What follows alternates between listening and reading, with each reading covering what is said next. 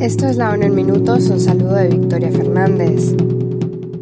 El secretario general de las Naciones Unidas llega a Egipto en una misión humanitaria. En una rueda de prensa con el ministro de Asuntos Exteriores egipcio, Antonio Guterres declaró este jueves que el derecho internacional humanitario debe ser respetado y la protección de los civiles es un deber. Pidió a Hamas liberar los rehenes de forma inmediata y a Israel permitir la entrega de ayuda humanitaria, incluyendo comida, agua, medicinas y combustible. También pidió un alto el fuego inmediato.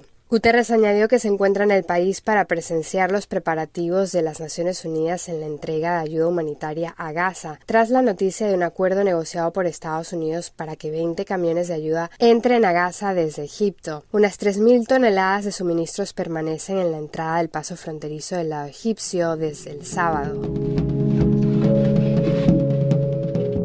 El Consejo de Seguridad votó este jueves a favor de renovar una resolución que impone un régimen de sanciones a las bandas en Haití. El texto, aprobado por primera vez en octubre de 2022, incluye medidas específicas de congelamiento de activos, prohibiciones de viaje y embargo de armas, durante un periodo inicial de un año. Durante la votación de este jueves obtuvo nuevamente el apoyo unánime de los 15 integrantes del órgano de seguridad y será implementada un año más. La votación se llevó a cabo en un contexto de crisis en Haití, donde la violencia endémica de pandillas ha empeorado una situación humanitaria de por sí grave. En este sentido, a principios de mes, el organismo aprobó otra resolución permitiendo el despliegue de una misión multinacional de apoyo a la seguridad para Haití.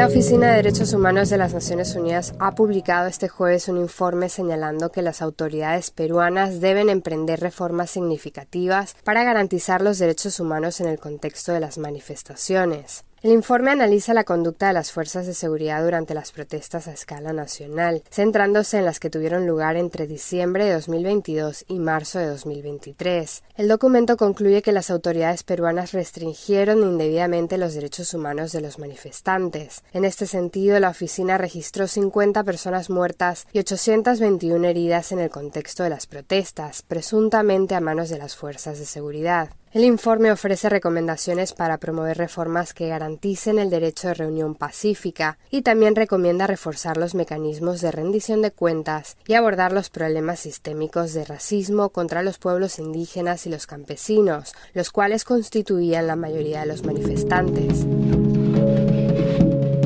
La Organización Meteorológica Mundial publicó este jueves su informe anual sobre la incidencia y los peligros de las tormentas de arena y polvo, así como sus repercusiones en la sociedad. El documento examina cómo el cambio climático puede aumentar los focos de tormentas de estas partículas. En 2022 se identificaron concentraciones de polvo significativamente más elevadas en América Central y del Sur, en el Caribe y en España, entre otras regiones del planeta. Según datos de la agencia, unos 2.000 millones de toneladas de polvo entran en la atmósfera cada año. Gran parte de esto es un proceso natural, pero otra parte es el resultado de una mala gestión del agua y la tierra. La exposición a las partículas de polvo se ha asociado a efectos adversos para la salud, como infartos de miocardio, mortalidad cardiovascular y cáncer de pulmón. La agencia declaró que continúa trabajando para aumentar la comprensión de los impactos de este peligro natural y proporcionar información precisa para su mitigación.